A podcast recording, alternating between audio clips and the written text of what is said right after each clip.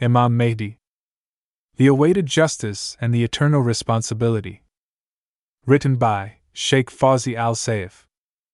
Translated by Hassan Sadiq Jalal, with the help of AI. Reviewed and verified by Amal Mahmoud and Adnan Al-Safar.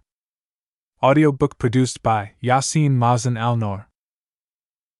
بسم الله الرحمن الرحيم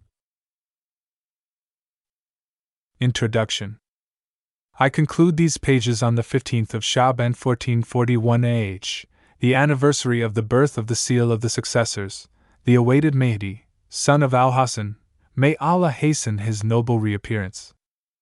What came to my mind was these imaginary dialogues, in which I wanted to involve all my readers, where I will label my answer as response, while the inquirer's question is titled Inquiry. Inquiry. As you intend to publish this book, have you presented anything new? If there is nothing new, then what is the benefit of repeating old details? Response Who says a writer must always bring something new?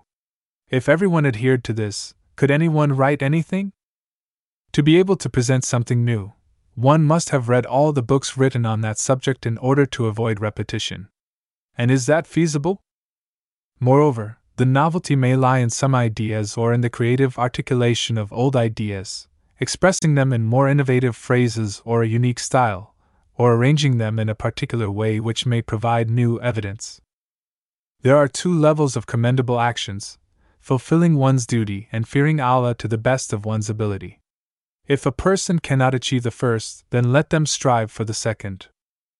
Inquiry Does this apply only to publishing or does it include all means of communication and guidance, such as speeches and narrations? If it applies to all methods, does that mean speakers on any subject must present something entirely new? Could this lead to a significant decrease in societal engagement due to a lack of guidance? Response If this is specified only to writing, what could distinguish it in this context? Inquiry People expect greater things from you and your peers. How do you handle these expectations? Response People's high expectations may arise from a positive perception, but there should be a balance between expectations and reality. When people raise their expectations and expect nothing but the finest work, that pressure itself might have prevented many authors from writing, and thus they have left this world with nothing significant because of that fear of not being able to meet the expectations of others. Moreover, the community was banned from such benefits that those books could have brought. So, is that what is required from us? Inquiry. However, spending these efforts, followed by the expenditure of funds in such a manner, may not be appropriate. Response Yes, those who believe it's inappropriate should not invest time or money in it. However, those who see its usefulness must take action. Each writer or speaker has their own sphere of influence. That only he can have direct influence on people. These are affected usually by various factors such as geographical, style, or even personal connections. This sphere awaits the individual's accomplishments and works, whether in speeches, books, or other forms, and they should bear the responsibility for that. After this pictured dialogue, I believe that one of satanic tactics to prevent humans from accomplishing, if he fails to directly forbid it, is to ask him for exceptional or unattainable qualifications, not for the sake of the work itself, but to incapacitate the individual from fulfilling them. If Satan wants someone to spend a small amount of money, he sows doubt about its benefit, suggesting accumulating it until it becomes a substantial amount. If delayed, harms arise, and for every situation, there's a saying. If one intends to engage in nighttime worship, for instance, Satan convinces them that the optimal time for worship is just before dawn, leading them to sleep until sunrise. Similarly, when it comes to writing, especially for writers and scholars, Satan may suggest. Either write something remarkable or don't write at all, causing the person to abandon writing entirely. We have witnessed scholars who left a legacy in writings and knowledge. They started at the beginning of their years with what was accessible to them, and that's why their writings varied between their early works and their latest, more significant publications. If they hadn't started, they wouldn't have reached their substantial writings. Therefore, I advise my fellow scholars, speakers, and those similar to them to initiate creating something that will be beneficial to them in the hereafter and helpful to those who read it after them. The pages before you, dear readers, are examples of Fear Allah as much as you can. Quran 16. They may bring something new or they may not, but I seek the reward from Allah through it. They serve as a means of drawing closer to those who wrote about some of its matters, our Imam of this era and the guardian of our time, Imam al Mahdi, may Allah hasten his noble reappearance. I ask Allah to reward those who participated among my brothers and sisters in publishing this book. May Allah bless my parents, my family, and those who read it. Fawzi, son of the deceased Muhammad Taqi al Saif. 11th of Shaban, 1441. Tarout al Katif. Translator's Note Praise be to Allah glorified and exalted, a praise that excels all praise.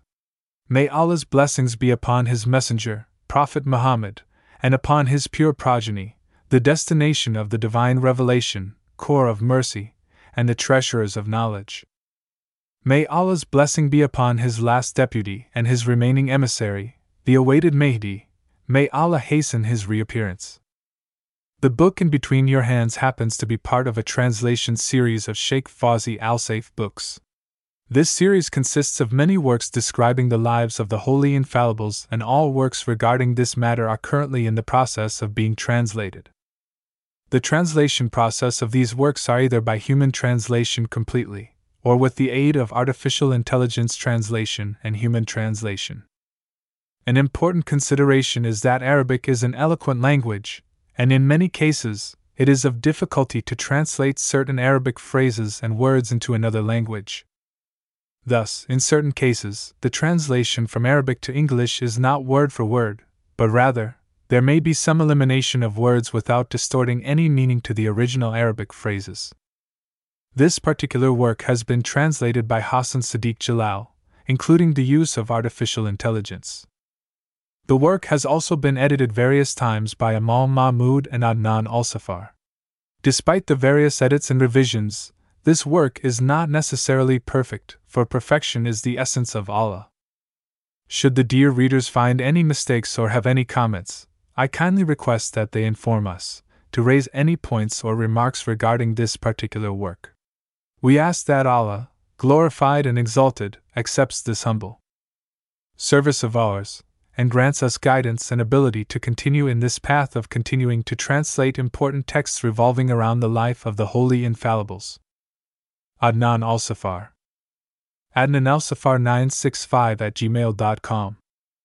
Tuesday, February 13th, 2024, 3rd of Shaban 1445 AH, Remembrance of the birth of Imam Hussein peace be upon him. Chapter 1 Imam Mahdi in brief. Name Imam Muhammad, son of Hassan, peace be upon him.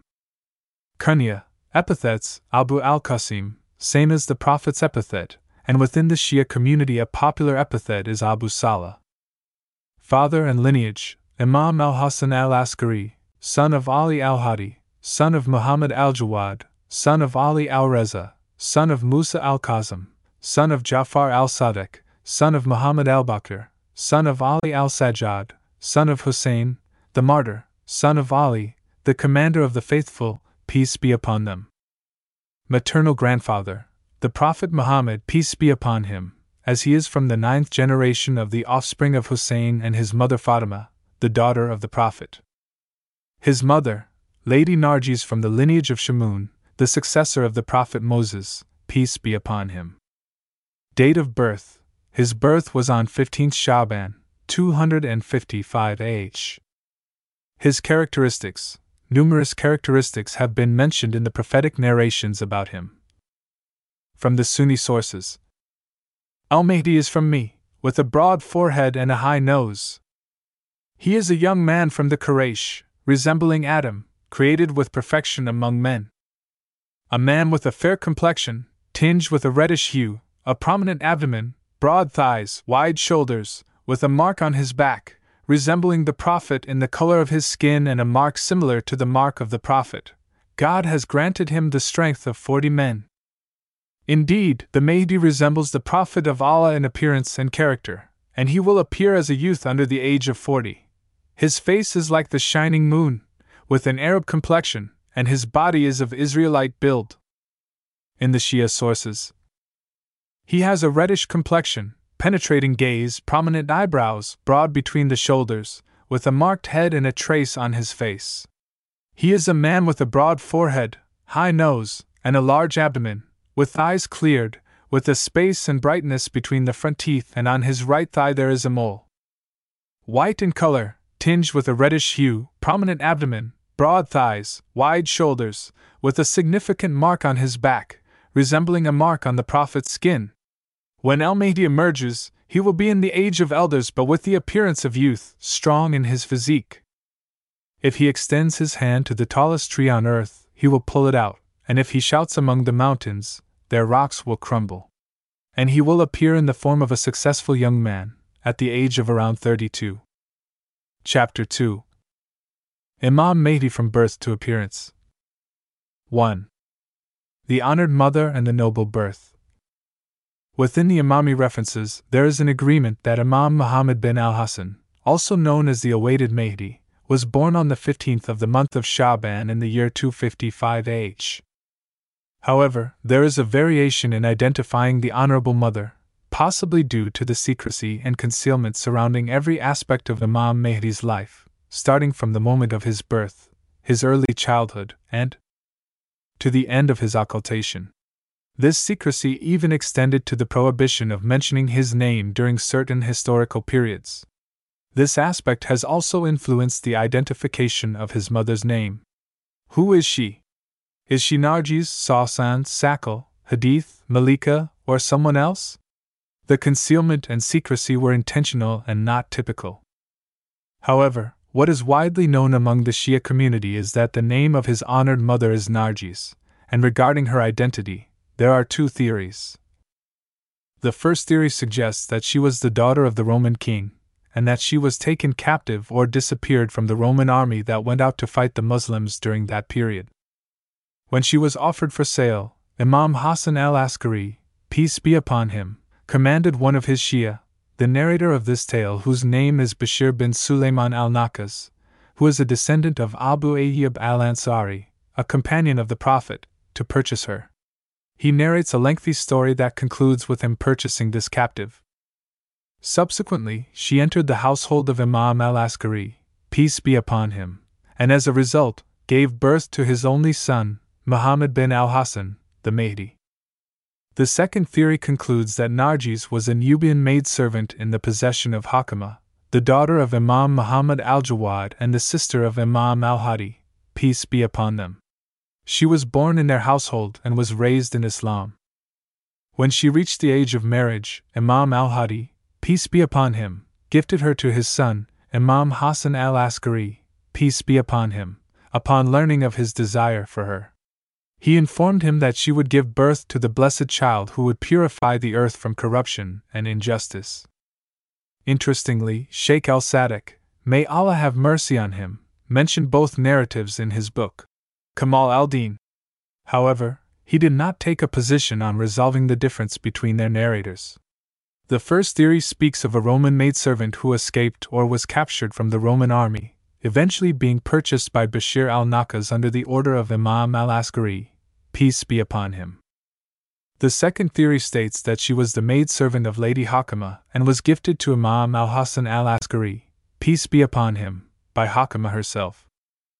Many who mention these narratives did not explicitly address the differences between them.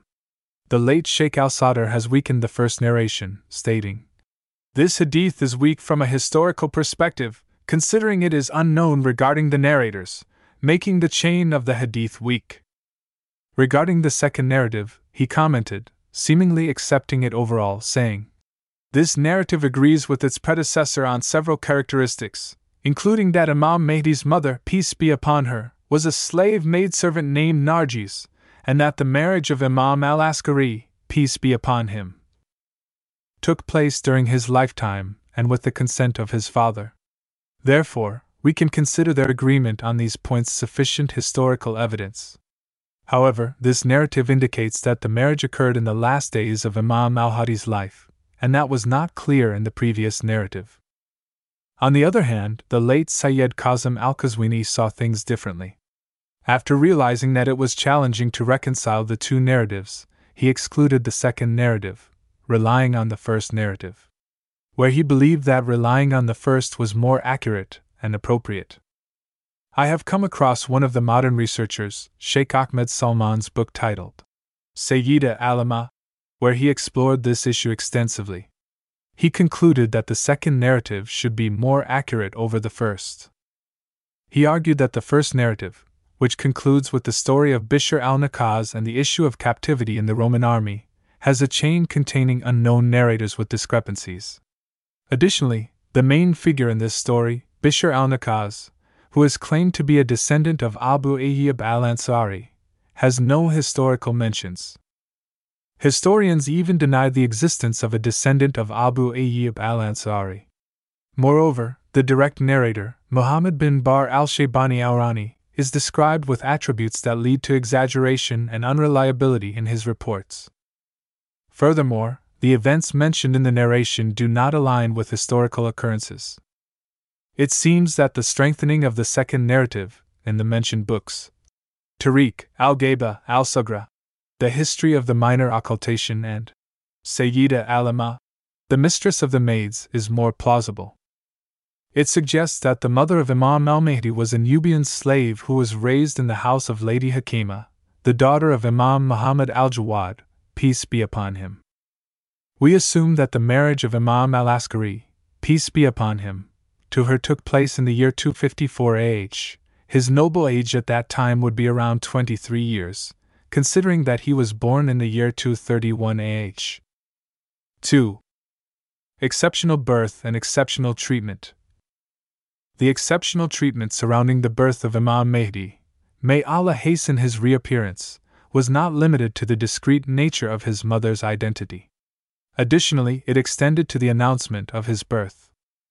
While it is recommended to perform the Akika ritual for a newborn by slaughtering a sheep, as reported that Prophet Muhammad, peace be upon him and his family, performed Akika for Imam Hassan, peace be upon him, with a ram, and for Imam Hussein, peace be upon him, with another. However, the Akika of Imam al Askari, peace be upon him, for his son, the Mahdi, involved hundreds of offerings. Some of these offerings were sent to the homes of the companions and followers in Samarra, along with the news of the Mahdi's birth, clarifying that these were part of his Akika. Al Askari, peace be upon him, instructed those who delivered them that upon receiving these offerings to share them with the people, emphasizing that this was from the Kika of his son, the Mahdi. As much as the matter was kept secret and hidden from the Abbasid caliphs and their social circle, it was clear among the Shia community in Samarra. Imam al Hassan al Askari, peace be upon him, has taken many approaches in verification the birth of al Mahdi among the Shia. Where he told some of them through messages and ordered his agents as well as bin Hashim to buy sheep and slaughter them as akika on his behalf and distribute it amongst the Shia. He then brought him, al Mahdi, and revealed him to his companions together and separately to witness that they saw him when asked. In the coming few pages, you will notice that as much as the Imam was keen on revealing the birth of his son to the Shia as the following Imam to be, as much as he was careful in protecting him from the eyes of the Abbasid authorities. The Abbasid authorities hired forces to find out where the Mahdi was, in order to get rid of him, knowing that he is the destroyer of the corruptions, for they have known that the amount of corruption they lived in and the misconduct they lead. 3. While the Abbasid authorities denied the existence of Imam al Mahdi, which was expected due to his perceived threat to their corruption, the rejection by followers of the Umayyad leaning Caliph scholars was noteworthy. Despite their lack of understanding, they attempted to assassinate his character, even though they didn't live during his time. They tried to chase him and eliminate him from the thoughts of Muslims. Let's consider the words of the author of Minhaj al Sunnah, Al Hassan bin Ali al Askari did not leave behind descendants, as mentioned by Muhammad bin Jarir al Tabari, Abdul Baqi bin Kanai, and others among the knowledgeable scholars of genealogy.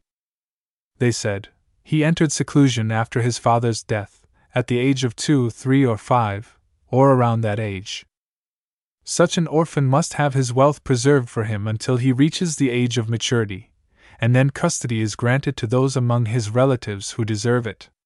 When he reaches the age of seven, he is ordered to learn cleanliness and prayer. If someone does not perform ablution and prayer while under the guardianship of his appointed guardian, with his wealth clearly established in the Quran, how could he become the Imam of the faithful? Especially when he is absent or missing during such a prolonged occultation? Here we have two points to consider one in the first paragraph and the second followed on the second paragraph.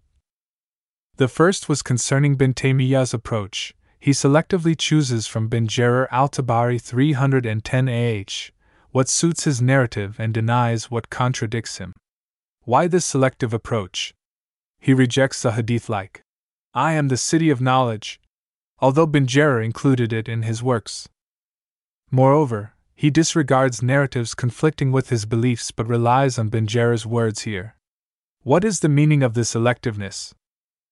How does his statement become authoritative against numerous accounts from genealogists, historians, and relatives of Imam al Askari, who are part of the Ahlul Bayt, the family of the Holy Prophet. As for bin Kanai 351 AH, whom bin Taymiyyah relies on to deny Imam al Mahdi's birth, his credibility is compromised by reported errors, confusion, and persistence in his mistaken views. The second statement was in bin Taymiyyah's argument when saying that such an orphan must have his wealth preserved for him until he reaches the age of maturity, and then custody is granted to those among his relatives who deserve it. When he reaches the age of seven, he is ordered to learn cleanliness and prayer. If someone does not perform ablution and prayer while under the guardianship of his appointed guardian, with his wealth clearly established in the Quran, how could he become the Imam of the faithful? That raises questions about its applicability to Imam al Mahdi alone, or does it extend to prophets and messengers before him? How does this logic apply to Jesus, where it's mentioned in the Quran? And so she pointed to him. They said, How can we speak to one who is in the cradle as a child? Jesus said, Indeed, I am the servant of Allah. He has given me the scripture and made me a prophet. And he has made me blessed wherever I am and has enjoined upon me prayer and zakat as long as I remain alive. It's the same Jewish logic that denied the prophecy of Jesus, being a baby in a cradle. How could he deliver the book or pray or give zakat? Should he also have a guardian according to this logic? Similarly, John, Yahya son of Zachariah, where it is said in the Holy Quran, O Yahya, John! Hold fast the scripture, the Torah, Torah, and we gave him wisdom while yet a child. Then it contradicts core beliefs in the Quran. As one of Imam Raza's associates expressed, whether born and is a single day in age, or a hundred years old, it doesn't matter if the decree is from God he is chosen. Conversely, it won't benefit if it isn't divinely decreed. Couldn't bin Taymiyyah have listened to more than 200 people who saw the Imam physically on many occasions? And they are from different areas such as Egypt, Yemen, Al Dainur, Qom, Qazwin, Al Ahwaz, Baghdad, Isfahan, Kufa, and many others. Do all these people conspire to lie?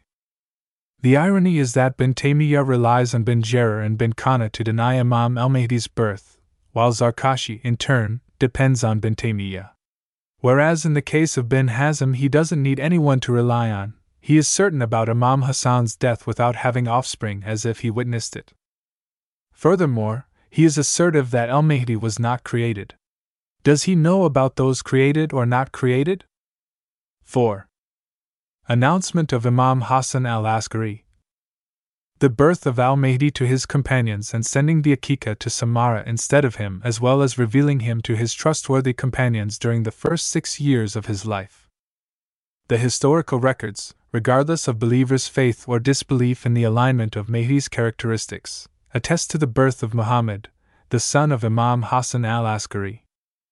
Scholars from the non Shia perspective have confirmed the birth of a child named Muhammad to Imam al Askari, even if they don't necessarily identify him as the Mahdi. This contrasts with the opposing views, where some anti Ahlul Bayt factions went to the extent of falsely claiming that Hassan al Askari was sterile. Nevertheless, scholars from the Sunni tradition have provided evidence supporting the fact that Hassan al Askari indeed had a son named Muhammad, although they may not share the Shia belief that he is the Mahdi. The recognition of this birth is a point of agreement despite theological differences. Indeed, it's interesting to note the diversity of opinions on the birth and existence of Imam Mahdi, even among scholars of different sections.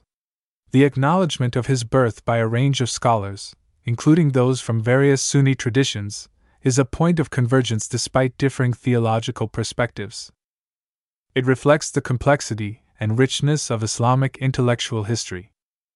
Sheikh Mehdi al Faqih published a book by the name The Awaiting Mahdi in Nahj al Balagha, where he mentioned more than a hundred scholars from the Sunni scholars that admitted the birth of Imam al Mahdi and confirmed his lineage.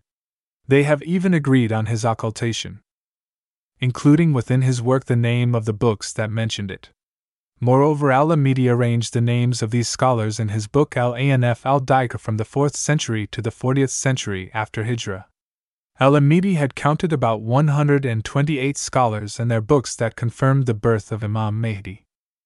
As for the Shia, since the birth of the Imam is part of their faith, and we can't count the large number of people who confirmed it.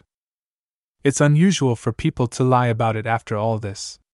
The acceptance of a person acknowledging the birth of their child, along with the valid testimony of just witnesses, is generally recognized within religious guidelines unless evidence indicates otherwise. These guidelines include a witness of two trustworthy persons as supporting evidence. So, why the hesitation and rejection of these evidentiary standards in the case of Imam Mahdi's birth, which raises questions about why they aren't given due consideration, especially when considering the Imam's repeated statements and the abundance of supporting witnesses throughout history. Indeed, all of this constitutes valid evidence for those who reflect with an open heart and attentive ear, as the Quran says. For those who have a heart or lend an ear, it is profitable. 5. Al Mahdi stands out as an Imam after the martyrdom of Imam Hassan al Askari, peace be upon him, in 260 AH, where he was poisoned by the Abbasid authorities, as mentioned in the biography of Imam Hassan al Askari book. Hence, Imam Mahdi took the leadership despite the intense pursuit by the Abbasid authorities. In these challenging circumstances, he had to disappear from sight. However, it didn't stop him from revealing himself on certain occasions to his followers to perform certain tasks before disappearing again. It was either under normal conditions or guided by divine message to avoid being captured or killed.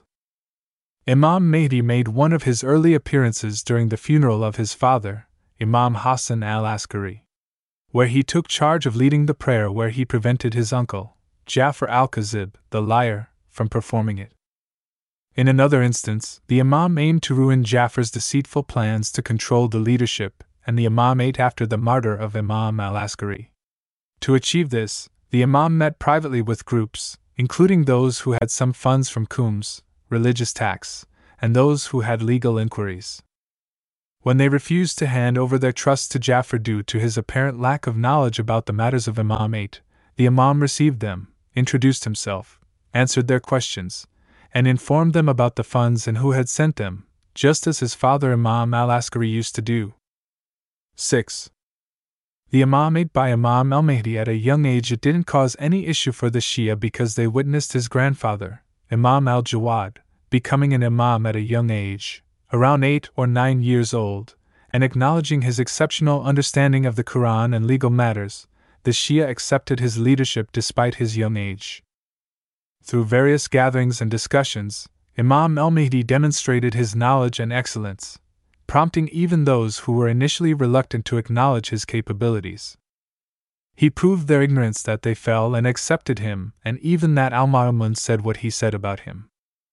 This situation mirrored the precedent set by his great grandfather, Imam al Hadi, who also took over the imamate at a similar age, born in 212 AH, became Imam in 220 AH.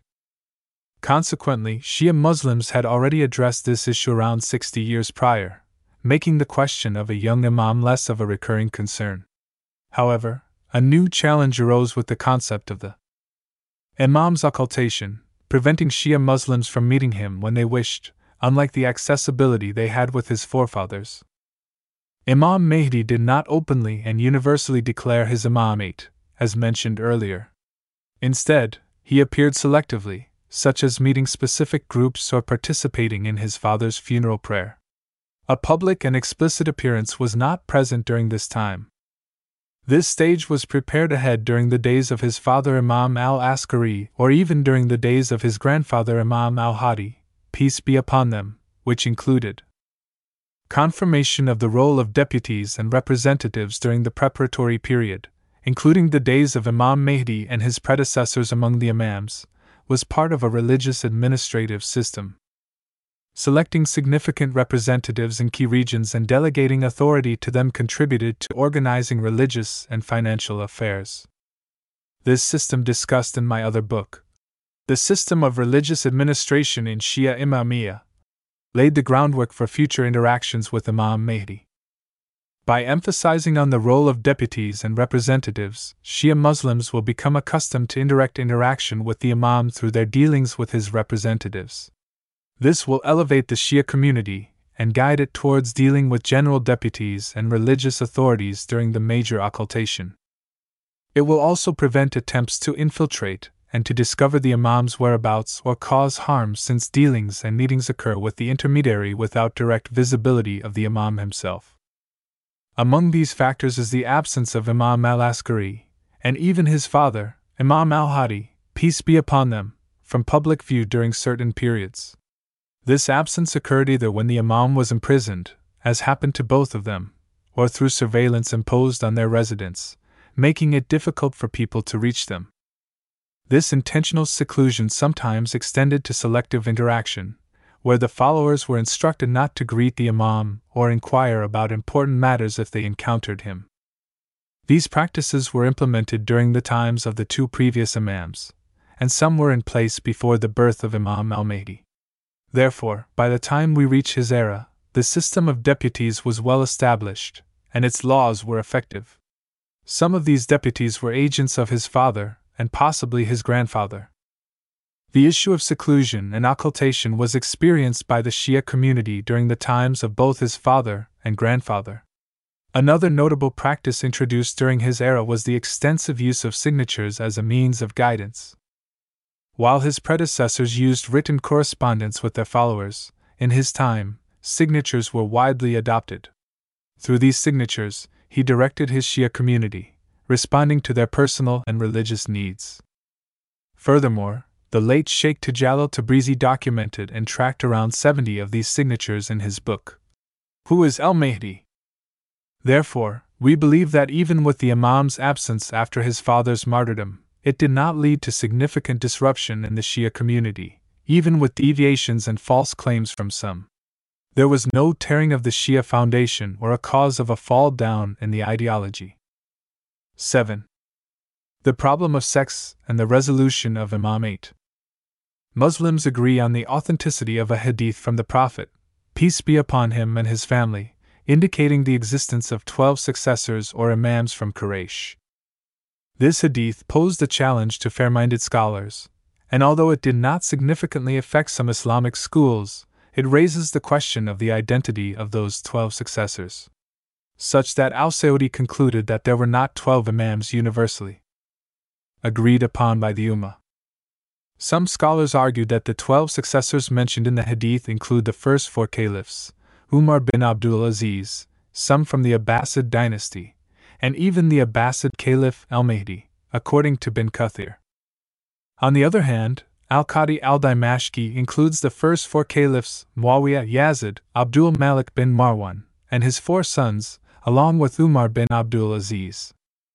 Bin Qayyim al Jawziyya extends the list to include Muawiyah's son Yazid, then Marwan bin al Hakam, his son Abdul Malik, and two of Abdul Malik's sons, Al Walid and Suleiman, but not the four initially mentioned.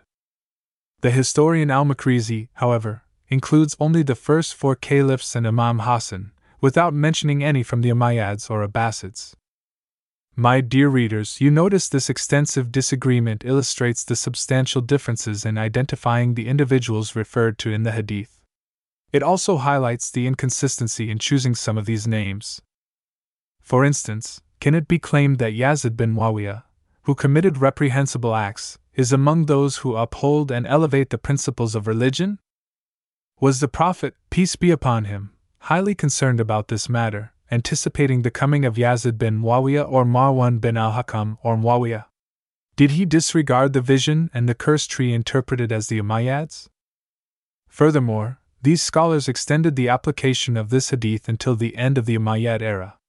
Did the Prophet believe that the Islamic religion would continue until that time and then come to an end? Numerous questions arise that challenge the school of the caliphs, and they struggle to provide satisfactory explanations. As much as this hadith posed a challenge to the school of the caliphs, the emergence of Imam al Mahdi after his father al Askari, taking over the responsibilities of imamate, followed by his occultation and the continuation of his life until Allah permits, serves as a genuine proof for the legitimacy of the Shia 12 Imam belief. According to Twelver Shia ideology, they have 12 successors to the Prophet in knowledge and role, and these 12 are designated Imams appointed by Allah. The Prophet mentioned them in numerous hadiths, providing their names, the names of their fathers, and in some cases, even the names of their mothers before most of them were born. The twelfth Imam is Muhammad bin al Hasan al Askari, al Mahdi, has consistently demonstrated the truthfulness of what they were described with, proving their legitimacy to the people. The twelfth Imam, al Mahdi, is born and continues to live, aligning with the context of this belief. He is the twelfth Imam from the lineage of Fatima and Ali, the commander of the faithful, as unanimously agreed upon by the Twelver Shia ideology. The occultation of the Imam is part of this context, indicating that he was born, and is alive, and is the twelfth Imam from the offspring of Fatima, peace be upon her, and Imam Ali, commander of the faithful. 8. Can he be seen during his major occultation? According to the information mentioned in the eighth paragraph, it was noted that the Imam Muhammad al Mahdi, may Allah hasten his reappearance, was seen by some of his father's companions. This was mentioned with the intention of emphasizing the reality of the Imam's birth, and the peculiarity that despite all this, some writers and authors have denied his birth, as we mentioned in some of their statements earlier. In the upcoming topics, there will be a discussion about the role of the Imam, peace be upon him, during the minor occultation, including the mention of his four deputies and people's communication with him through them. During this period of minor occultation, which lasted from the year 260 to 329 AH, the Imam met with some of his Shia.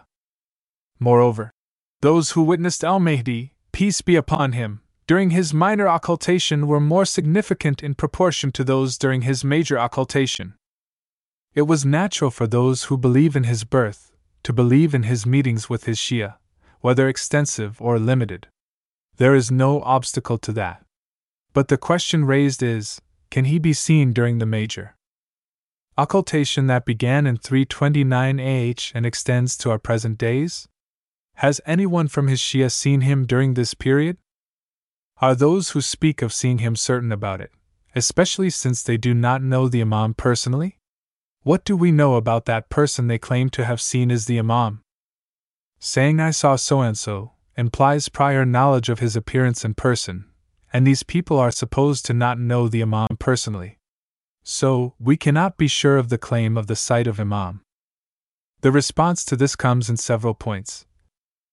First of all, Shia scholars have compiled books that include stories of believers and scholars who met with the Imam, peace be upon him, and recognized him through evidence that we will refer to later as indicating that this person is Imam al Mahdi. These stories, in their hundreds, cover various regions and multiple eras, and many of them, with their chains of narrators, provide ordinary knowledge of this occurrence. In light of the absence of any impediment, the enemies were unable to prevent the Imam, peace be upon him, from managing and guiding as he deems fit. They couldn't obstruct him from meeting those chosen from his special deputies. These chosen individuals believe in his obedience, assume the following of his commands, and acknowledge his authority over themselves. As mentioned by Sheikh Al Tusi. Secondly, a significant portion of those who claim to have seen the Imam, peace be upon him, were among the elite believers of their times and the privileged during their eras. These individuals are not prone to falsehood. Moreover, they are not susceptible to delusion or imagination given the strength of their intellects and the nobility of their characters. If someone claims to have seen them, it is conceivable that the one making such a claim is of weak intellect or prone to fantasies and hallucinations. In such cases, they might paint an imaginary picture and attribute it to those they claim to have seen. However, when narrations about such encounters come from scholars like Allama al Hilli, died 728 AH, Mala Ardabili, died 993 AH, or Sayyid Bahr Ulum Tabatabai, died 1212. AH, we have little reason to doubt, especially considering the supporting evidence. Thirdly, the majority of these stories and incidents, which collectively provide knowledge and assurance, achieve a level of moral and overall continuity sufficient for our discussion. They resonate with indications that makes the sighting applicable only to the infallible Imam, who, in our time, is the awaited Mahdi. Among these stories are those associated with the knower's awareness without the need for verbal expression, a capability beyond the ordinary capacity of humans. Some stories are intertwined with the immediate fulfillment of requests without the intervention of tools or processes. In such cases, what is realized surpasses the constraints of the possible, achievable only by the unseen hand authorized by Allah, and none but Imam Mahdi possesses such authority. If one were to suggest that such a person could be a guardian from the ranks of the saints or a substitute who got replaced, the response is How can this become a common and natural occurrence with that guardian while being extraordinary and exceptional with the master of saints and the seal of successors, the Imam? The fourth point is that some of these stories are linked to the visible person being informed that he is the Imam, and within the heart of the observer, there occurs complete belief and submission to this information.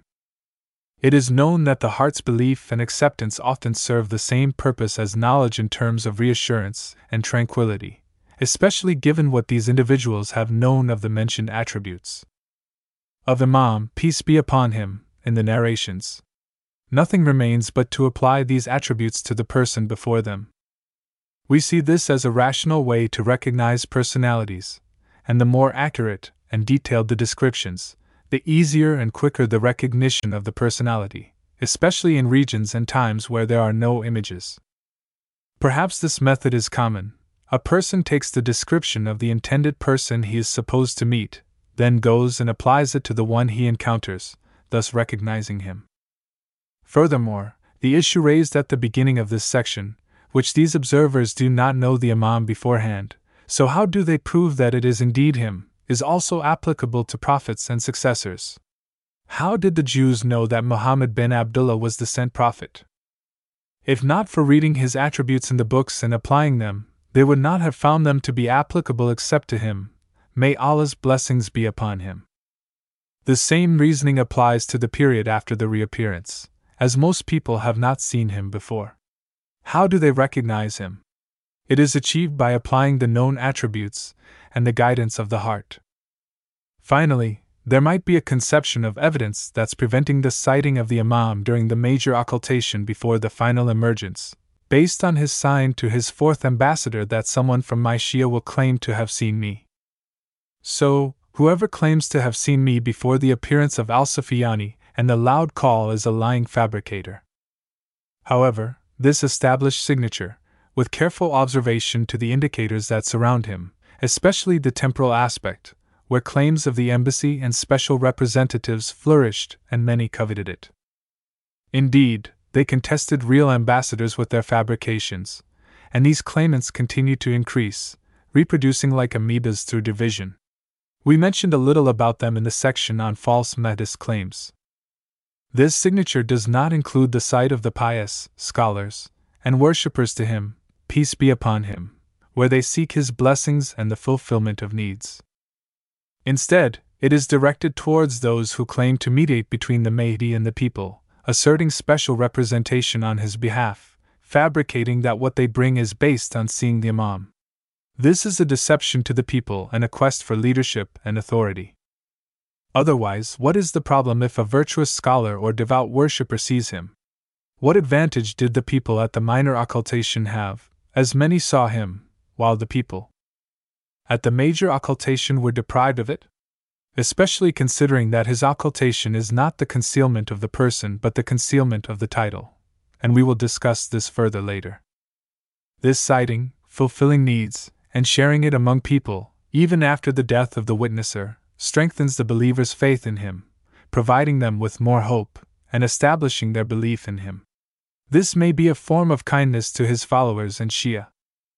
One of the indicators for this is the use of the terms lying fabricator. If the matter were related to someone who had doubts and saw a person he thought was the Imam Mahdi but wasn't, then reported this vision, usually he wouldn't be addressed as a lying fabricator. Instead, he might be described as mistaken or suspicious. However, when combined with the claim of special representation and private embassy, it implies intentional lying and fabricating about the Imam, seeking material benefits from people while deliberately lying, deserving such characterization. 9. Why hasn't he appeared yet, and when do you think he will appear? Believers ask this question with burning anticipation and longing, feeling the pain of witnessing disasters that surround humanity. They ache and inquire about the reason for the delay in the Imam's appearance and the timing of it. Are they in the era of his reappearance? With the believer's pain, the lover's eagerness to meet their Imam, and their profound sense of the tragedy engulfing humanity due to his delay. Whereas the skeptics dance with joy and revel in this direction. If he were to appear, what would be their reactions? If he were real, he would have emerged, even if this led them to deny the well established prophetic narrations about him. To answer this, we point to the following. To start with, the first element of faith is to believe in the unseen. It's not a coincidence that the first quality mentioned for the righteous, to which the Quran is a guide, is that they believe in the unseen. Without this, a person cannot believe in Allah, who is the unseen of the unseen, nor in heaven and hell, both unseen. One wouldn't believe in death, an unseen event, or in their sustenance for the next day. Humans live immersed in the unseen, interacting with it, unable to be separated from it, even if they deny it outwardly. The case of Imam Mahdi is one of those unseen matters that should be dealt with according to its specific laws. While some hidden ordinary matters can be directly and tangibly known, it is challenging to do so in matters of the unseen. The issue of Imam Mahdi, his occultation, appearance, and other related matters, has been mentioned even before his birth, approximately a century and a half prior, as conveyed by the Prophet Muhammad, peace be upon him and his family, and the infallible Imams from his descendants, as mentioned in other parts of this book. However, the questions that remained unanswered were that of when and why. Even when some would ask these questions, the response was that believers must submit to it, and that whoever timed it was never accurate or honest about it. For instance, the previous Imam set an example of how to handle such inquiries, which was narrated by the Sheikh al Saduq in his book Completeness of the Religion, and the eyes of the Reza narrated from al Harawi said, I heard Dabil bin Ali al Khazai says when mentioned my poem to the Imam Reza. His poem was, An Imam will undoubtedly emerge, he will stand by the name of Allah and blessings. He will distinguish between every truth and falsehood, and will reward for blessings and retribution for afflictions. Imam al Reza, peace be upon him, wept intensely upon hearing these verses. Then, he lifted his head towards me and asked, O Khazai, the Spirit of holiness spoke through your tongue with these two verses. Do you know who this Imam is and when he will rise? I replied, no, my master, except that I have heard about the emergence of an Imam from your lineage who will purify the earth from corruption and fill it with justice. He said, O Dabil, the Imam after me is my son Muhammad, and after Muhammad, his son Ali, and after Ali, his son Hassan, and after Hassan, his son Al Hujjah, Al Qaim, the awaited one. In his reappearance, he will fill the earth with justice as it was filled with injustice. Regarding when he will rise, my father narrated from his forefathers, from Ali, peace be upon him, that people asked the Prophet, peace be upon him and his family, when the Al Qaim, Imam Mahdi from his descendants would appear. The Prophet replied, His case is like that of the hour, None knows except my Lord. He alone will reveal it at the appointed time. It is heavy in the heavens and earth. It will not come to you but suddenly. In this notable hadith, we observe that the belief in Imam Mahdi was widespread. Debil mentioned hearing about the emergence of an Imam who would purify the earth. It is noteworthy that discussions about the appearance of the Al Qaim from the progeny of the Prophet were present during the Prophet's time, centuries before the birth of Imam Mahdi. This concept is evident in the chain of Imams, with each Imam transmitting this belief to the next. It demonstrates a profound interest in the issue of Imam Mahdi. The Imam emphasized that the emergence of Mahdi is a divine matter, beyond human knowledge. Furthermore, some narrations and ethical guidance suggest possible reasons for the delay in Mahdi's appearance, such as increased sins, dispersion among his followers, or the incomplete readiness of his supporters. While these points hold ethical significance, they don't provide a conclusive answer to when he will appear. This resembles what Prophet Muhammad did when someone asked about the timing of the hour. The Prophet redirected the question with a moral perspective, asking, What have you prepared for it? The man responded, Love for Allah and His Messenger. The Prophet then said, You will be with whom you love. Indeed, the genuine answer, as stated by Imam al Reza, peace be upon him, to Debil, is that the timing, like that of the hour, is known only to Allah emphasizing that it is beyond human determination. Attempting to specify a particular time contradicts the wisdom apparent in the matter. If, for example, the Prophet had designated the emergence of Imam Mahdi in the year 2000 after Hijrah, it would lead to undesirable consequences. The oppressors would relax and enjoy tranquility until that date, while the believers would lose hope in the imminent arrival of justice and relief. Therefore, it is believed that providing concrete answers to the questions of when and why may not be genuine. They may be intended for moral guidance. The real answer is that it is an unseen matter. Instead of seeking answers that may not be present in a tangible sense, believers are encouraged to strengthen their connection with Imam al Mahdi. Pursuing a strong bond with him is more meaningful than anxiously awaiting his appearance. As mentioned in various narrations from Imam Muhammad al Baqir, peace be upon him, one who dies not knowing his Imam has died the death of ignorance. Believers who die with knowledge of their Imam are not harmed by the timing of his appearance. Moreover, the one that dies knowing his Imam will be as standing side to side with the Imam. To strengthen this relationship, one can follow the steps outlined by the Imams of guidance.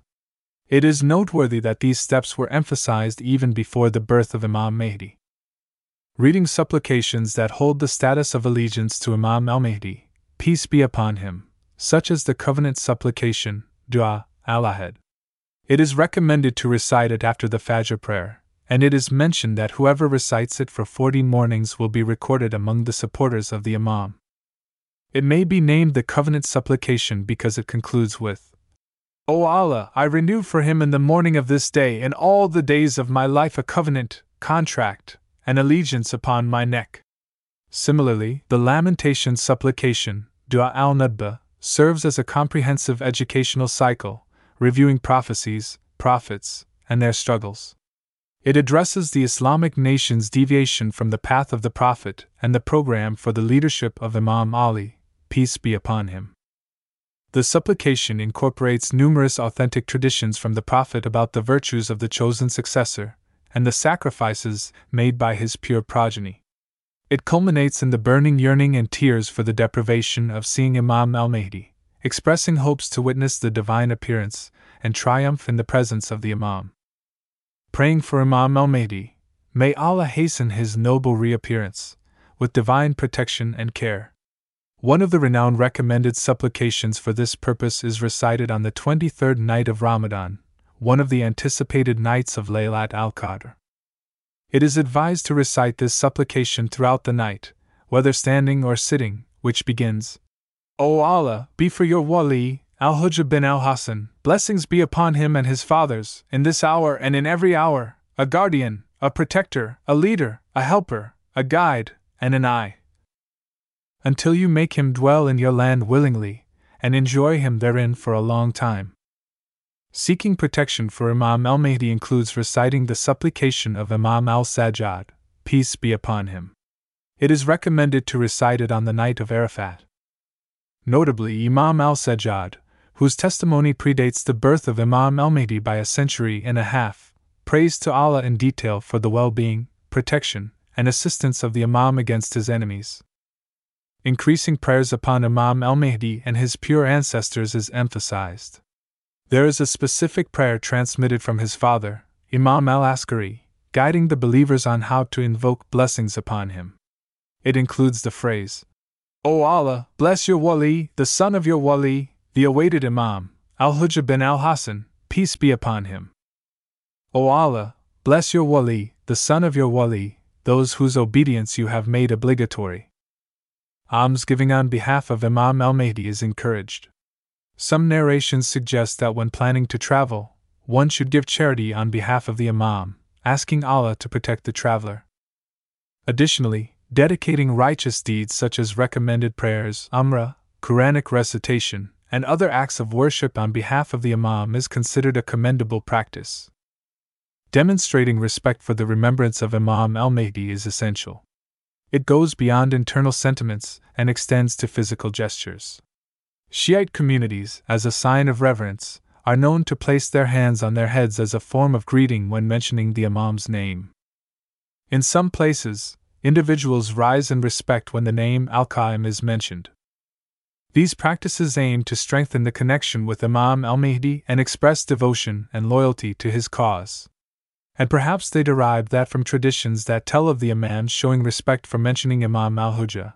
May Allah hasten his reappearance by placing their hands on their heads. For example, it is said that Imam al Sadiq, peace be upon him, indicated his service to Imam al Hujjah if he were alive. Imam Reda, peace be upon him, kept his hand on his head when the name of Imam al Hujjah was mentioned before him as a sign of respect to him. Whether or not it was truly narrated, yet it bears a great respect and devotion for the Imam. 10. Essential point in Mahdi's victory. In the concise points about the Mahdi's victory, and we advise for those who want further reading and maybe the finest in explaining this is the book, after the appearance, for the Shaheed Muhammad Sadiq al Sadr, may Allah have mercy on him. Foremost, we note that the appearance of Imam al Mahdi, which we don't know the date, may coincide with unseen cosmic phenomena witnessed by humanity. This would serve as clear evidence of the divine nature of his movement and leadership. This is to correct misunderstandings and shed light on his reality, distinguishing him from false claims that precede him. Maybe some of them used to practice these false claims about the appearance of the Mahdi in order to weaken the faith of people. When the true Mahdi appears, it will be a clear sign of the authenticity of his advent, and people will witness his leadership and divine authority. So, to resist this skepticism and the indifference that may happen due to what we mentioned, explicit and numerous narrations arose regarding inevitable signs, which are purely unseen. One example is the occurrence of Kosuf, the lunar eclipse, and Kasuf, the solar eclipse, but in an unusual manner. Instead of the lunar eclipse occurring at the beginning of the month and the solar eclipse in the middle, as is customary, it will happen the opposite way the lunar eclipse in the middle of the month and the solar eclipse at the beginning, in a way unprecedented since the dawn of humanity. Undoubtedly, this is purely a hidden matter because, if it were according to regular standards, scientists could easily predict the timing of these phenomena hundreds of years before they occur. Assuming the timing of his emergence is also entirely unknown. Secondly, we should pause and contemplate the details of his movement and what it represented in terms of depth and the meaning it served. For instance, it's mentioned that he will appear in Mecca and set out from there, near the corner and the station of the Kaaba. In this, a similarity to his grandfather, the Chosen One, whose call originated from Mecca, where the Kaaba and the Abrahamic house of monotheism are located. It signifies a unified journey from the patriarch Abraham through the seal of the prophets, the Chosen One, to the last of the virtuous successors. Their goals and starting points are similar. The narrations state that he will stand between the Yemeni corner, the part of Kaaba facing Yemen, and the Ibrahim stand station, where he started the construction of Kaaba, specifically on the day of Ashura. He honors the prophets, prioritizing them, and calls people to follow him. Here, we observe the presence of mentioning the prophets and prioritizing them over others, with a reference to the time of Allah's vengeance and the martyrdom of the leader of Islam, Abu Abdullah al Hussein, peace be upon him. The mention of the prophets should not be understood as mere pride but rather a unity of approach. Through this, we can disprove some narrations that seem contradictory to the prophet's approach. If a narration attributes to him the acts of killing, slaughtering, not seeking evidence, or causing harm to pregnant women, or killing Shia scholars and shedding the blood of thousands of them, we must reject such narrations. They do not align with the Prophet's conduct, especially that of his grandfather, the Chosen One, who came as a mercy to all mankind. They also contradict the narrations describing his movement, especially that he will fill the earth with justice as it was filled with oppression. Some narratives may reflect an unjust and oppressive lens. How could he carry out such acts? Thirdly, what the narrations mention are signs, and a sign differs from a cause or rationale in various ways. A sign must indicate something existing, and its association is arbitrary, like a mountain indicating a particular city. Thus, the mountain is not the cause of the city's existence. Similarly, these signs indicate the certainty of the existence of the one with the sign, showing that he is a reality, and his existence is not due to those signs. Thus, when he appears, people will need a sign to recognize him, especially with the abundance of false claims.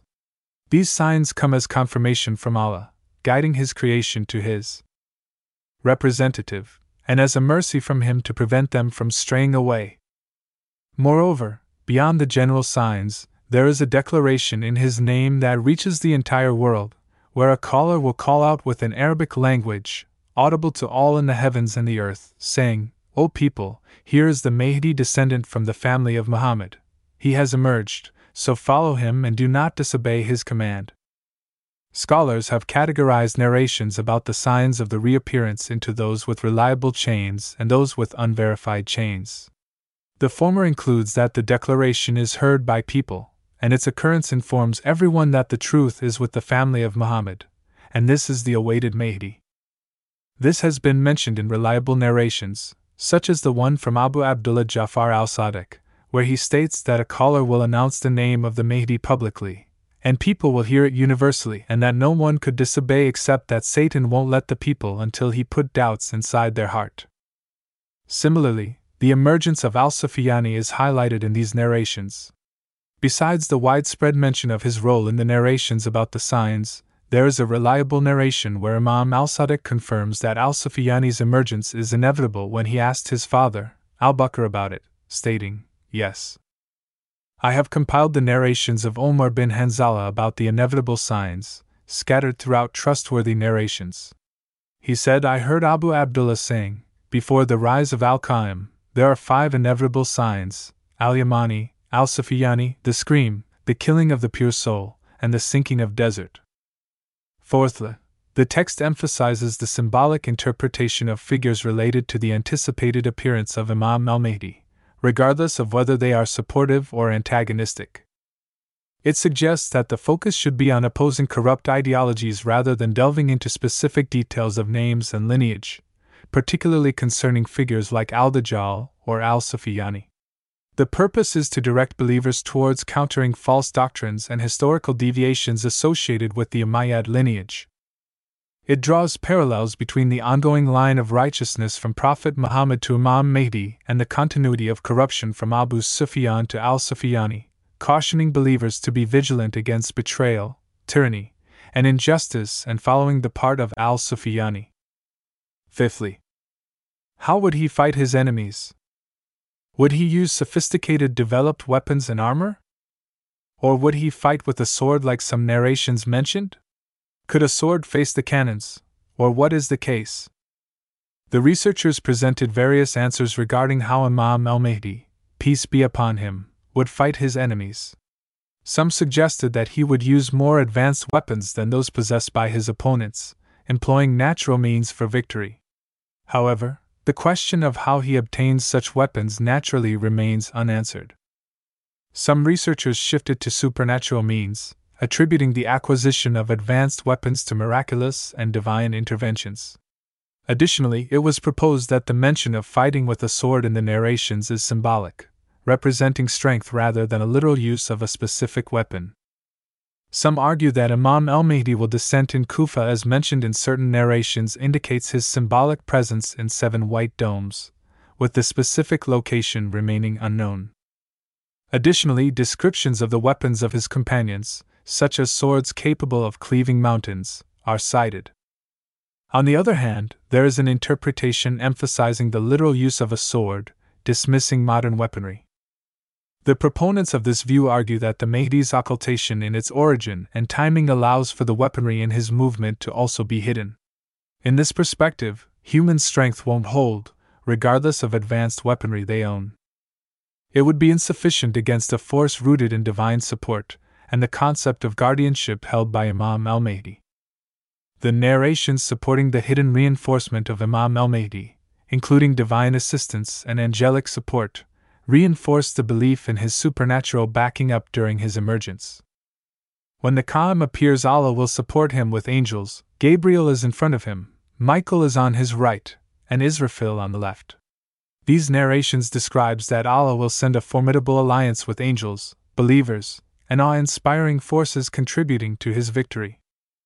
It is said that the mentioning of the sword in the narrations is not an absolute sword, rather, it is a specific sword known as Zulfikar, which the Prophet Muhammad, peace be upon him and his family, bestowed upon his successor Ali al Murtaza, peace be upon him. Thus, inherited to his Imam Mahdi the awaited justice and the eternal responsibility descendant successively as one of the legacies of prophethood. Those who claim to be closer to the Prophet and more deserving can be countered with these legacies. After that, these individuals may cling to what is mentioned in the narrations that the enemies of the Mahdi will perish by sinking in the desert, which is a completely a hidden fact, and the horror that Allah casts into the hearts when the previous paragraph mentioned the presence of angels before him. Chapter 3 Narrations about Imam al Mahdi by the Infallibles, al Ma'sumin. This multitude of narrations regarding Imam Mahdi, may Allah hasten his noble reappearance, is extensive surpassing frequent recurrence with various meanings, both in wording and predominantly in substance. Some researchers have mentioned a number of these narrations without encompassing them entirely. Notably, Sheikh Lutfullah Safi cited around 1300 hadiths in his book, Muntakhab al Athar, fi al Imam al Thani Ashar, drawing from the sources of both the school of the caliphs and the Shia sources of the Ahlul Bayt. On the other hand, the esteemed researcher Najm al Din al Askari mentioned around 400 hadiths in his book on Imam Mahdi, deriving from the school of the caliphs. This vast number of groups of hadiths highlights significant aspects of the matter of Imam Mahdi. May Allah hasten his noble reappearance. 1. The importance of the multitude and recurrence of these hadiths concerning Imam Mahdi, indicating their diverse meanings. It's not a Shia matter alone, it's a matter for humanity and Muslims. 2. The existence of diversity in the sources of these hadiths, signifying their variety between the school of the caliphs and the sources of the Shia of the Ahlul Bayt, as well as these narrations have been transmitted by scholars from various schools of thought, including Imami, Sunni, Madani, Maki, Kufi, Baghdadi, Mutazili, Ashari, and Ahl al Hadith spanning the first and second centuries and beyond. 3. In addition to that, there are multiple contents in the hadiths and their meanings. Some narrations talk about the lineage of Imam Mahdi, others about his characteristics, some about his occultation, his appearance, and his enemies, and even on the characteristics and numbers of his supporters and helpers. This substantial diversity affirms that the matter of Imam Mahdi is neither transient nor partial. There is no other issue in Islam, aside from the oneness of God, that has received such an extensive amount of attention and narration from various sources. It is noteworthy that these narrations appear in principal and fundamental sources within the school of the caliphs, such as Musnad Ahmed, Sunan Abi Dawud, Bin Majah, Sunan at Tirmidhi, Sunan an Nasa'i, al Bayhaqi, at Tabarani, at Daraqutni, and others who documented the narrations about Imam Mahdi. Let's mention a few of those narrations. 1.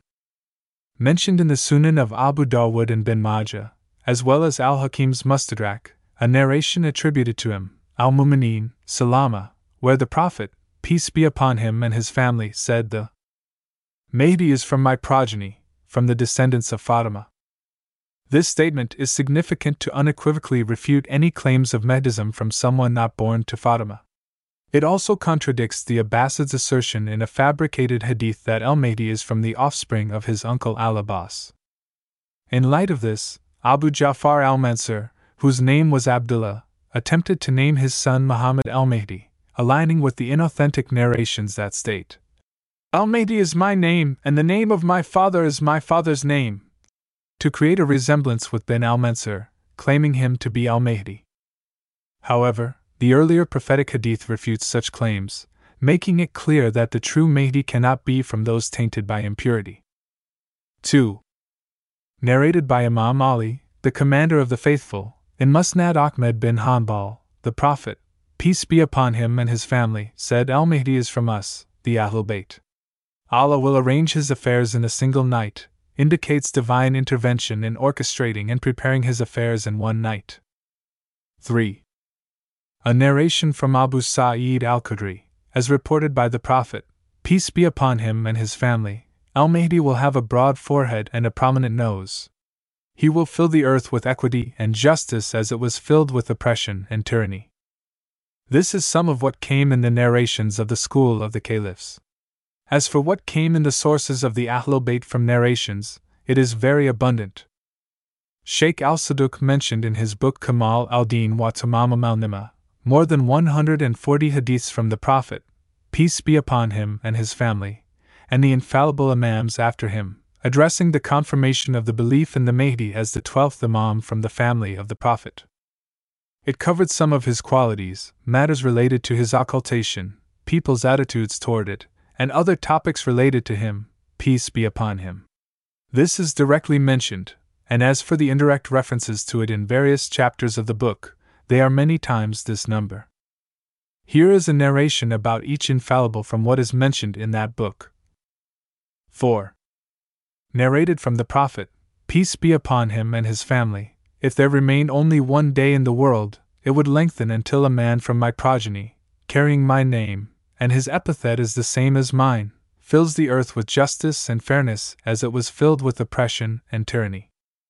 Here, it is noticeable in the Hadith that the matter is inevitable and does not accept hesitation or doubt to the extent that if the end of the world was envisioned, and only an hour remained, that hour, after its prolongation, would be the time of his appearance and the spread of justice under his leadership.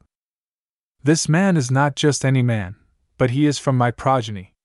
This is very important because it is possible for someone to be named after the Prophet, but not everyone can be from the progeny of the Prophet.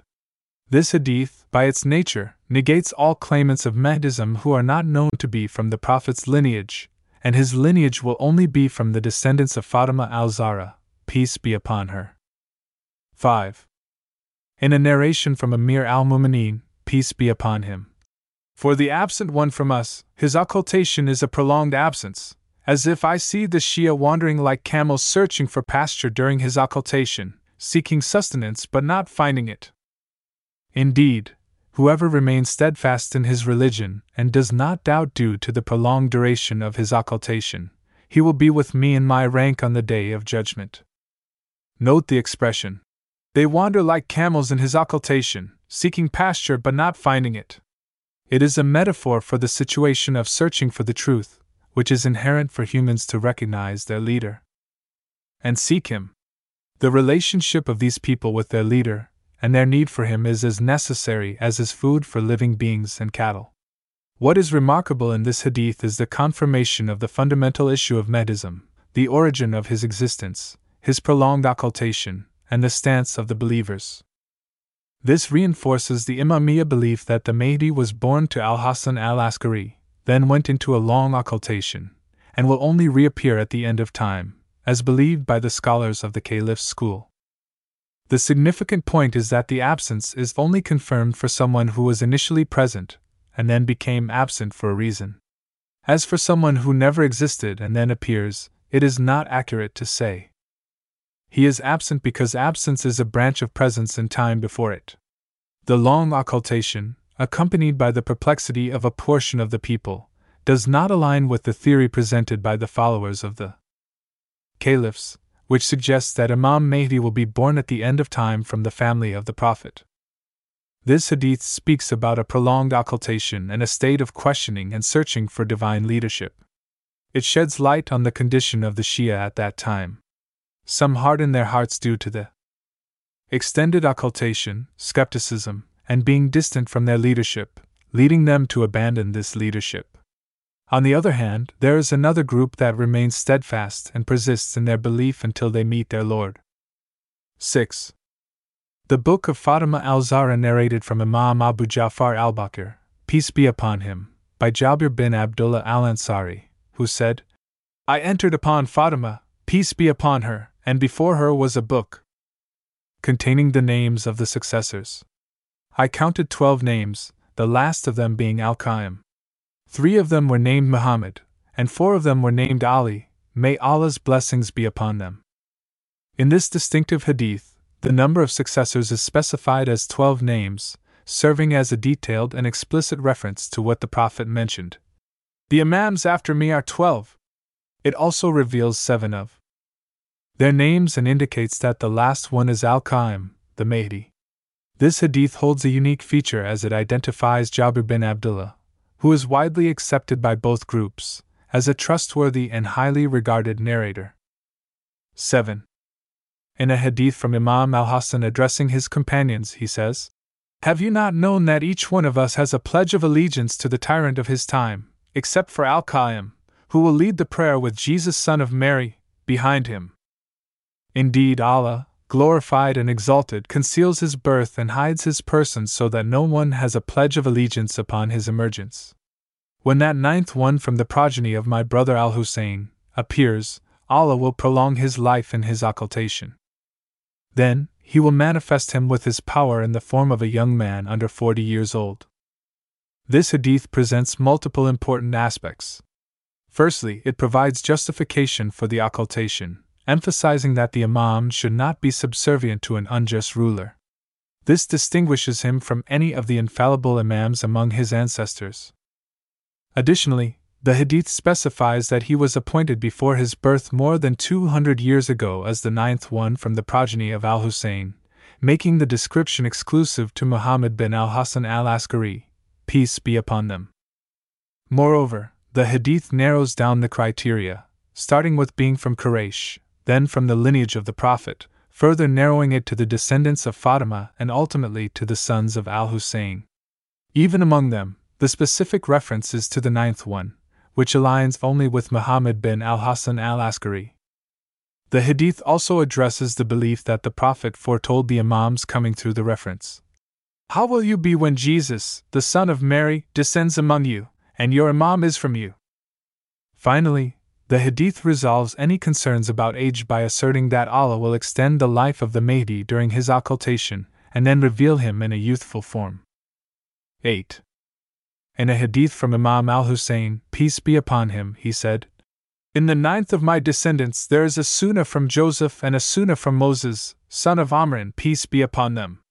He is our Qaim, whom Allah, blessed and exalted, will rectify his affairs in one night. The emphasis in this hadith on the Imam being the ninth from his descendants, as previously highlighted, underscores two sunnahs resembling those of the prophets. This clarification aims to show that these characteristics are not unique to the Imam and should not be rejected or criticized. The prophets had precedents in their lives, whether it be hiding the birth from a tyrant, occultation from people, geographically or for a period, as in the case of Prophet Moses, or specific symbolic occultation, as with Prophet Joseph. 9. An illuminating perspective on these sunnah, similar to those of the prophets, is found in a hadith reported by Sa'idi bin Jubair from Imam Zayn al Abidin, Ali bin al Hussein, who explains these sunnah. He says, In our Qaim there are sunnah from the prophets, a sunnah from our father Adam and a sunnah from Noah, a sunnah from Abraham, a sunnah from Moses, a sunnah from Jesus, a sunnah from Job, and a sunnah from Muhammad, peace be upon them. From Adam and Noah, it is the length of life. From Abraham, it is concealing the birth and seclusion from people. From Moses, it is fear and occultation. From Jesus, there is disagreement among people regarding him. From Job, it is relief after affliction. And from Muhammad, peace be upon him, it is emerging with the sword. 10. Imam Abu Ja'far al Baqir, peace be upon him, mentioned regarding the Qaim. The Qaim from us, victorious with terror, supported by triumph, the earth folds for him, treasures appear to him.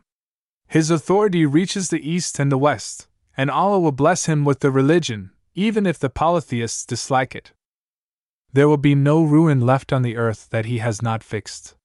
The Spirit of Allah, Jesus, Son of Mary, peace be upon him, will descend and pray behind him. Imam Abu Ja'far, peace be upon him, clearly outlines some of his attributes. He is from us, emphasizing his lineage, not from others. Similar to his grandfather, the Prophet, he is victorious with terror, obliterating the need for destructive firepower after instilling fear in the hearts of his enemies and disrupting their decision making center psychologically.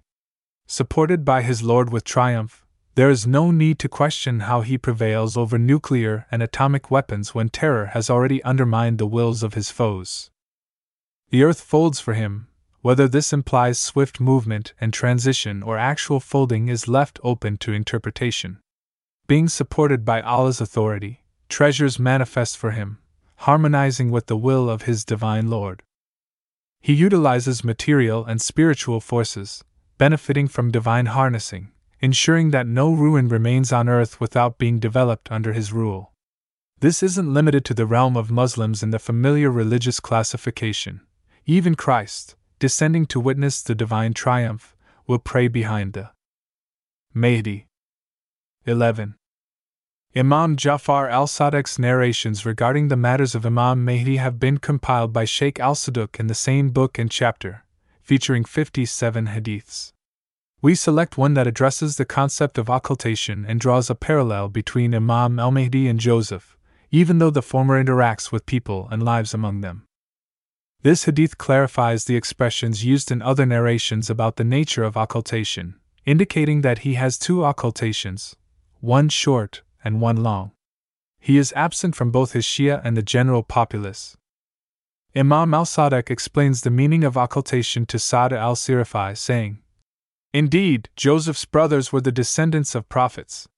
They traded with Joseph, pledged allegiance to him, and they were his brothers, yet they did not recognize him until he revealed himself to them. Does this community deny that Allah, Almighty, might act similarly with his proof at certain times, just as he did with Joseph? The noteworthy aspect is that Imam al Sadiq, who died of poisoning in the year 148 AH, is speaking in this narration, approximately a century before the birth of the awaited Imam. Despite this, he prepares and imparts the necessary knowledge for those who will live in his time and beyond. It is well known that Prophet Joseph was concealed from his family and remained alive despite the conspiracy against him. He was hidden in a well, intended for his demise, but Allah preserved him there. Imam al Sadiq questions in a reproachful manner why does the community reject this analogy between the successor of the seal of the prophets and the prophet of Allah, Joseph? The brothers of Joseph did not recognize him by his identity, as he was concealed from them despite their interactions. Where the Imam infers this and confirms. Why does this nation deny that he is also the one who has authority with the people, sits with them, trades with them, and attends with them on Hajj and other seasons, and perhaps his shoulder is close your shoulder, but you do not know that it is him.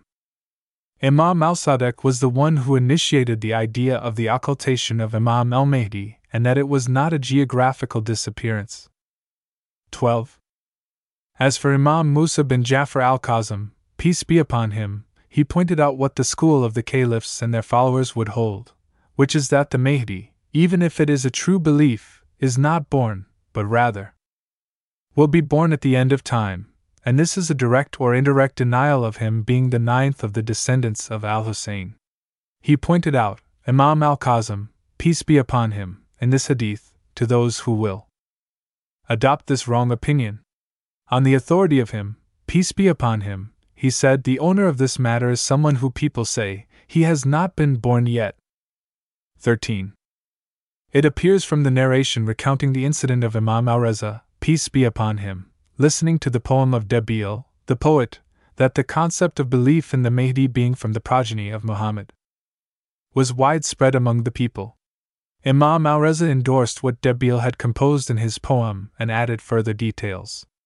According to the narration by Debil bin Ali al Khuzai, he said, My master al Reza, Ali bin Musa, peace be upon them, listen to my poem that begins with In the schools of verses, devoid of recitation, revelations abode, on desolate plains.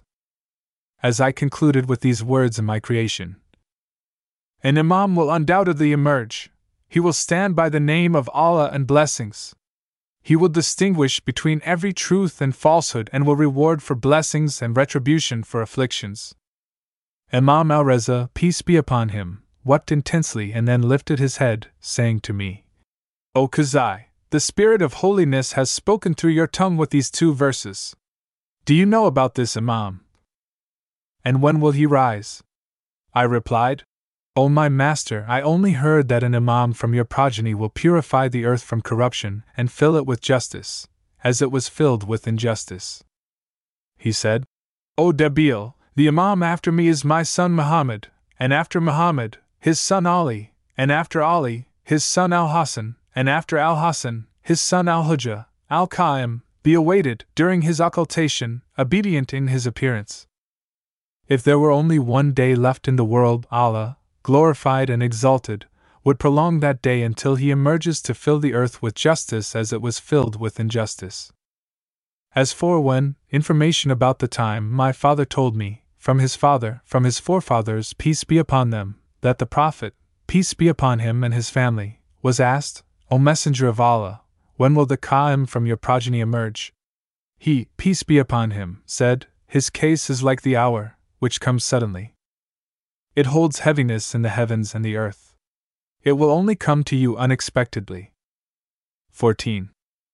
According to Imam Muhammad al Jawad, peace be upon him, as narrated by Sayyid Abdul Azim al Hassani. Indeed, the Qa'im is from us, the Mahdi, whom one must await during his occultation and obey during his appearance. He is the third of my sons. If only one day were left in the world, Allah would prolong that day until he emerges, filling the earth with justice as it was filled with oppression. Allah, blessed and exalted, will rectify his affairs in one night, just as he rectified the affairs of his prophet Moses when he went to fetch fire for his family, returned as a prophet, and then said, The best deeds of our Shia are awaiting the relief. This hadith provides additional details, emphasizing that the Mahdi is the third son of Imam al Jawad. It underscores Allah's role in rectifying the Imam's affairs and orchestrating matters for his rise and reform. Aligning with divine logic, where all this rectification occurs in one night.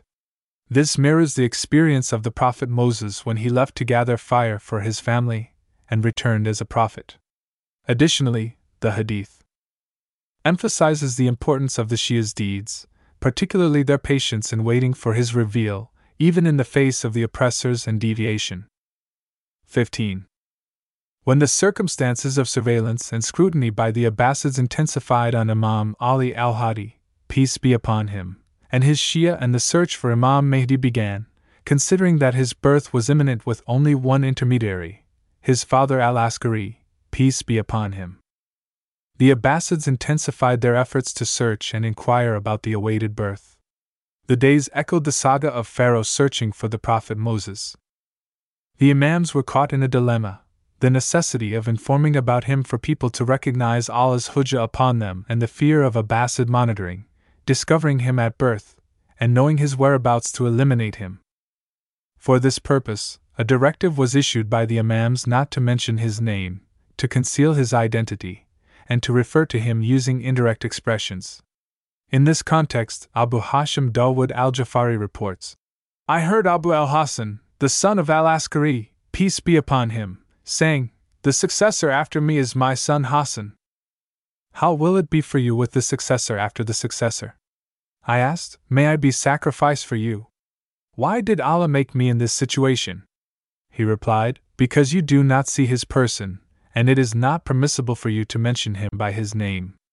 I asked, So how should we mention him? He said, Say, the Hujjah from the family of Muhammad, peace be upon him and his family. 16. Imam Hassan bin Ali al Askari, the father of Imam Mahdi, peace be upon them, not only describes his characteristics, although he introduces the individual to the people, but he also acquaints them with his actual existence after he is born. This serves to refute the claims of those who assert that he will be born in the latter days with no tangible evidence. Ahmed bin Ishaq bin Sa'ad al Ashari narrates I entered upon Abu Muhammad al Hassan bin Ali, peace be upon them, wanting to ask him about his successor. He initiated the conversation and said, O Ahmed bin Ishaq, surely Allah, blessed and exalted, has not left the earth without a hujjah for him over his creation since the creation of Adam, peace be upon him. He will not leave it until the hour is established. Through him, Allah averts calamities from the people of the earth, causes the rain to fall, and brings forth the blessings of the earth. He replied, So I said to him, O the son of the messenger of Allah, who is the Imam and Caliph after you? He quickly stood up, entered the house, and then came out carrying a young boy whose face was radiant like the full moon, a child of about three years. He said, O Ahmed bin Ishaq, were it not for your honor with Allah, blessed and exalted, and your status as a proof for him, I would not have presented my son to you. He is named after the Messenger of Allah, peace be upon him and his family, and he is the one who will fill the earth with justice and equity, just as it was filled with oppression and injustice.